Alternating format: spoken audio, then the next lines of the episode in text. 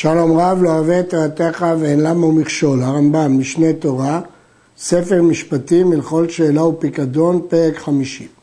מי שהפקידו אצלו מעות של עניים או של פדיון שבויים ופשע בהם ונגנבו, פטור, שנאמר לשמור, לא לחלק לעניים, והרי הוא ממון שאין לו טובים. הסיבה שהוא פטור, מפני שאין עני מסוים שיכול לתבוע, כי הכסף הזה מיועד לחלוקה, אבל הוא לא שייך לעני מסוים.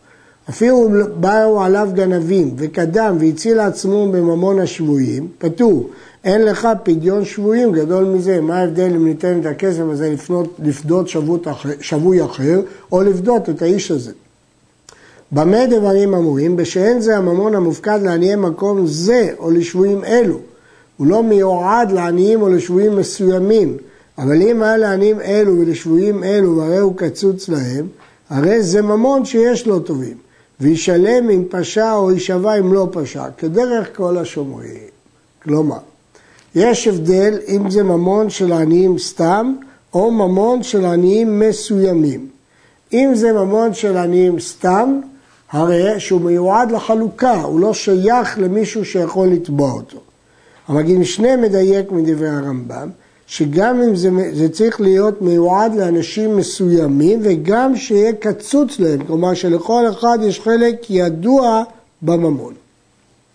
המפקיד אצל חברו ממון או כלים חשובים, ובאו עליו גנבים, וקדם ונתן להם הפיקדון להציל עצמו.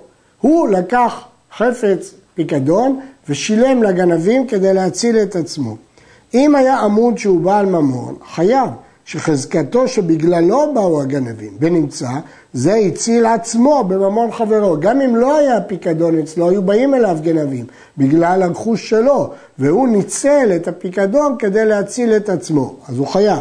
ואם אינו עמוד, חזקתו שלא באו אלא לשם הפיקדון, הוא פטור וכל כל כיוצא בזה. אבל אם הגנבים באו רק בגלל הפיקדון, אז הוא פטור. הרשב"א כותב שגם במקרה שיש חזקה שהגנבים באו בגלל הפיקדון, אם לגנבים לא הייתה שום אפשרות להגיע בעצמם אל הממון, חייב המפקיד אם הוא נתן את זה בעצמו. כי זה דומה לנשא ונתן ביד, שכיוון שהוא נתן בעצמו, אז הוא חייב. המפקיד אצל חברו כלים או פירות. ובאו גנבים וגנבו בפניו, ואילו היה צווח, היו באים בני אדם ומצילין אותן, הואיל ולא צווח, הרי זה פושע וחייב לשלם וכן כל כיוצא בזה. כבר למדנו בהלכות שכירות, שרואה שבאו חיות לטרוף את הצאן, שהוא מופקד עליו, והוא יכל לקרוא לרועים אחרים לעזרה ולהביא מקלות ולא עשה, זה נחשב כפשיעה. גם כאן הדין אותו דבר. שניים שהפקידו אצל אחד, זה מאה וזה מאתיים. וכל אחד משניהם אומר, אני הוא שהפקדתי המאתיים. והשומר אומר, איני יודע. יישבע כל אחד מהם שהפקיד 200 כדין כל נשבע ונוטל, וייתן 200 לזה ו-200 לזה, ומפסיד מאה מביתו. שהרי הוא פושע, שהיה לו לכתוב שם כל אחד על כיס שלו. כיוון שהוא פושע, אי ידיעת השומר במקרה שהוא צריך לדעת מהווה פשיעה, כיוון שזה מהווה פשיעה, חייב לשלם. לפיכך, אם הביאו לו השניים כאחד השלוש מאות בחלק אחד, ובאו וטבעו, וכל אחד אומר המאתיים שלו, פה הוא לא פושע, כי הוא ראה שהם הביאו ביחד. נותן מעל לזה ומעל לזה, והשאר יהיה מונח אצלו עד לעולם, או עד שיודה לחברו. שהרי הוא אומר להם, כיוון שראיתי שאין אתם מקפידים זה על זה, והבאתם בחלק אחד, לא הטרחתי עצמי לדע ולזכור תמיד מי בעל המאה ומי בעל המאתיים, כי ראיתי שהבאתם את זה בכרך אחד. הדין הזה הוא דין המשנה, ששניים הפקידו אחד, זה מנה וזה 200, זה אומר שלי 200, זה אומר שלי 200, נותן לזה מנה ולזה מנה, והשאר יהיה מונח עד שיבוא אליהו, זאת דעת תנא קמא, וכך פוסק הרמב"ם. הרשב"א מקשה, מדוע לא נאמר סיבה אחרת? לחיוב. הרי השומר אומר לכל אחד שמאה אני חייב ומאה אני לא יודע. יוצא שאם הוא אומר שמאה הוא חייב, אז הוא מודה במקצת. אם הוא מודה במקצת, אז הוא צריך להישבע שורת התורה, אבל הוא לא יודע על המאה השנייה. למה לא נגיד, מתוך שאינו יכול להישבע, משלם, כמו חמישים ידענה וחמישים לא ידענה. חייב שבועת מודה במקצת, ומתוך שלא יכול להישבע, משלם. מתרץ הרשב"א, מכיוון שלא היה לו לידה, לא שייך חובה של שבועה, אלא במקום שהיה לו לידה. אבל הרמב"ן מתרץ שחיוב מתוך שאינו יכול להישבע משלם הוא רק כאשר אם היה טוען בריא, היה מתחייב. אבל כאן אם השומר היה אומר בוודאות שהמנה שייך לאחד והמאתיים לאחר, הוא לא היה מתחייב. תירוץ אחר אפשר לומר, שכאן הוא לא אומר לכל אחד מאה אני חייב ומאה אני יודע, הוא אומר לשניהם יחד, אחד מכם 200 ואחד 100. אז זה לא שייך להגיד שהוא מודה במקצת לזה או מודה במקצת לזה, כי בסך הכל בוודאי שאין פה יותר משלוש מאות. אז לא שייך להגיד שהוא מודה במקצת לזה והתחייב לו שבועת התורה, ויודה במקצת לזה והתחייב לו שבועת התורה. וכן אם הפקידו אצל שני כלים אחד גדול ואחד קטן, לא רק במנה 200, אלא אחד גדול ואחד קטן, וכל אחד אומר אני הוא בעל הגדול, יישבו שניהם, וייתן הגדול לאחד מהם, ודמי הגדול לשני, ויישאר לו הקטן. ואם הביאו כאחד בכרך אחד, שהוא לא פושע, נותן הקטן לאחד מהם, ומתוך הגדול נותן דמי הקטן לשני, והשאר יהיה מונח אצלו עד שיודה לחברו או עד לעולם. יש להעיר שבכל המקרים האלה, של יהיה מונח עד שיבוא אליהו, הרמב"ם פוסק שיהיה מונח אצלו. יש כאלה שחלקו ואומרים שיהיה מונח, הכוונה שיהיה מונח בבית הדין. אבל הרמב"ם מבין מהגמרא, מהמשנה, יהיה מונח במקום שזה היה, שם יהיה מונח. וכן מי שתבעו שניים, זה אומר אני הוא בעל הפקדון, וזה אומר אני הוא, והשומר אומר אחד מכם הוא, ואיני יודע מי הוא ישלם לשניהם כי הוא פושע, הוא היה צריך לדעת מי הפקיד אצלו. וכן שניים שהפקידו שתי בהמות אצל אוהה ומתה אחת מהן, ואינו יודע של מי הייתה ישלם לשניהם, היה לו לדעת של מי הבהמה.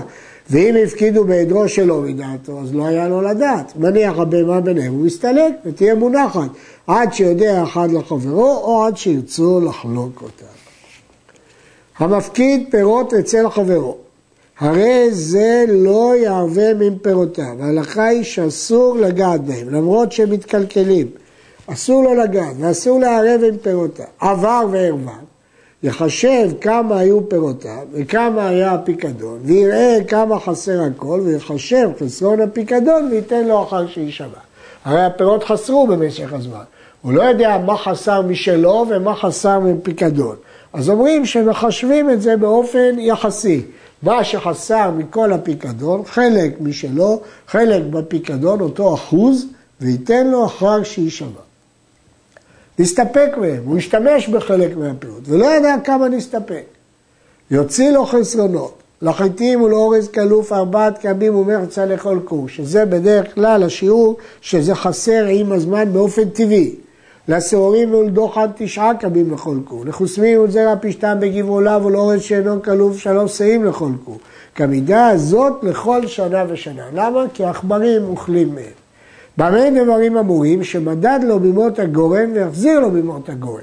אבל אם מדד לו במות הגורן ויחזיר לו במות הגשמים, אינו מוציא לו חסרונות מפני שמותירות. ההנחה היא שבמות הגשמים הפירות נהיים תפוחים, וכיוון שהם נהיים תפוחים, אז הם לא חסרים. בפירוש המשנה כתב הרמב"ם שכל הדין של חסרונות הוא לפי האוויר של התבואה, לפעמים היא נרכבת, זה תלוי באותה ארץ. תלוי באיזה מקום, לפי מה שידוע מחסרון התבואה. אבל אם מדד לו במות הגורן, אמרנו שהחזיר לו במות הגשמים, הוא לא מוציא לו חסרון. וכן מוציא לו שטות ליין, ושלושה לוגים שמן למאה לוג. מהם לוג ומחצה שמרים, לוג ומחצה בלע שהקנקנים בלעו. אם היה השמן מזוקק שאין בו שמרים, אינו מוציא לו שמרים. אם היו קנקנים ישנים, אינו מוציא לו ברע, כי הקנקנים כבר ספוגים ולא בולעים יותר. הפקיד אצלו פירות שאינם מדודים, וערבן עם פירותיו ולא מדדיו, הרי זה פושע, כי אסור היה לו לערב עם פירותיו. בעל הפיקדון אומר, כך וכך היו. והשומר אומר, איני יודע, ישלם בלא שבועה. למה? חל פה הכלל מתוך שאינו יכול להישבע, משלם. שהרי חייב עצמו בתשלומים ואינו יודע כמה הוא חייב. הרי חלק מה, מהתשלומים ודאי היה, ודאי שהייתה פה פרוטה או שאה. אז הוא מודה במקצת, והשאר הוא לא יודע. אז יש דין מתוך שאינו יכול להישבע, משלם. ונמצא מחויב שבועה ואינו יכול להישבע, וכזה הורו רבותיי רבי יוסף הלוי, הכוונה אבן מיגש, ורבו, הכוונה הריף. וכן כל שומר שמתחייב לשלם ואמר איני יודע כמה דמים אני חייב לשלם. והבעלים אומרים אנו יודעים וכך וכך היה שווה, יתלו בלא שבועה. והוא שיטענו דבר שהם עמודים בו, דבר הגיוני ויש לשומר להחרים על מי שלוקח ממנו יותר מן הראוי לו. הרי הוא הודה שהייתה פה פרוטה, אז הוא מודה במקצת, אז על השאר הוא חייב שבועת התורה, הוא לא יכול להישבע, הוא ישלם, בתנאי שזה סכום הגיוני של הפיקדון. ומנין שהדין כך, הוא הגה בעצמך שהפקיד אצלו כיס זהובים ופשע בו, והבעלים אומרים 200 דינר היו בו, ושומר אומר ודאי שהיו בו דינרים, אני יודע כמה היו, נמצא זה כטוען 200 והודה לו במקצת, ועל השאר הוא אומר אני יודע, הוא חויה שבועה ואינו יכול להישבע, הוא משלם כמו שהתבהם. הראשונים האחרים חולקים על דברי הרמיגש, הריף והרמב"ם הללו.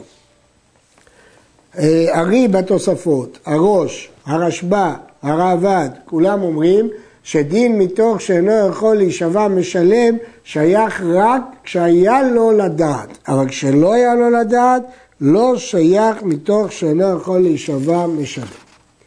מת אביו והניח לו שק צרור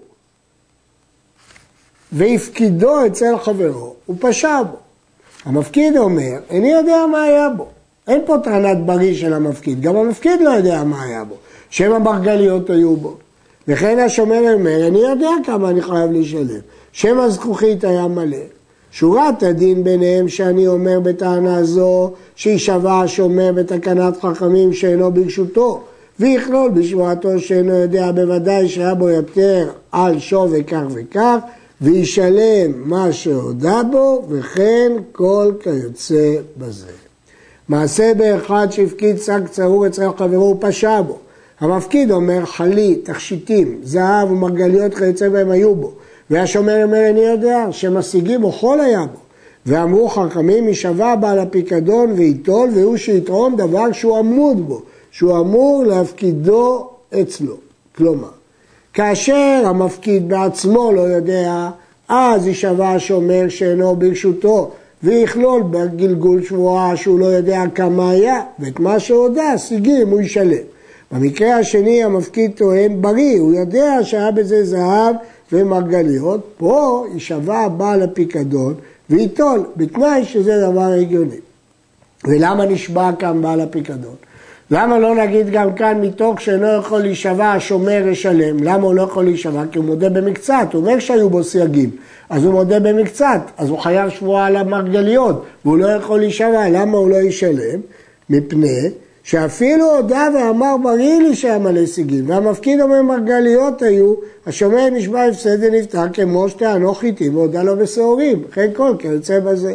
ובהלכות אוהב וניתן יתברו עיקרי הדברים. הוא תובע מרגליות והוא מודה בשיגים. זה נקרא טענו חיטים והודה בשעורים שהוא פטור. אם כן, ודאי שהוא פטור משבועה, הוא פטור אף מהשעורים לדעות מסוימות. אבל משבועה ודאי הוא פטור, אז לכן לא שייך פה שבועת מודה במקצת, ולא מתוך שאינו יכול להישבע משלם, אלא בעל הפיקדון יישבע בתקנת חכמים ויטול. לכן פה זה לא דומה בעיני יודע עם פרעתיך. עד כאן.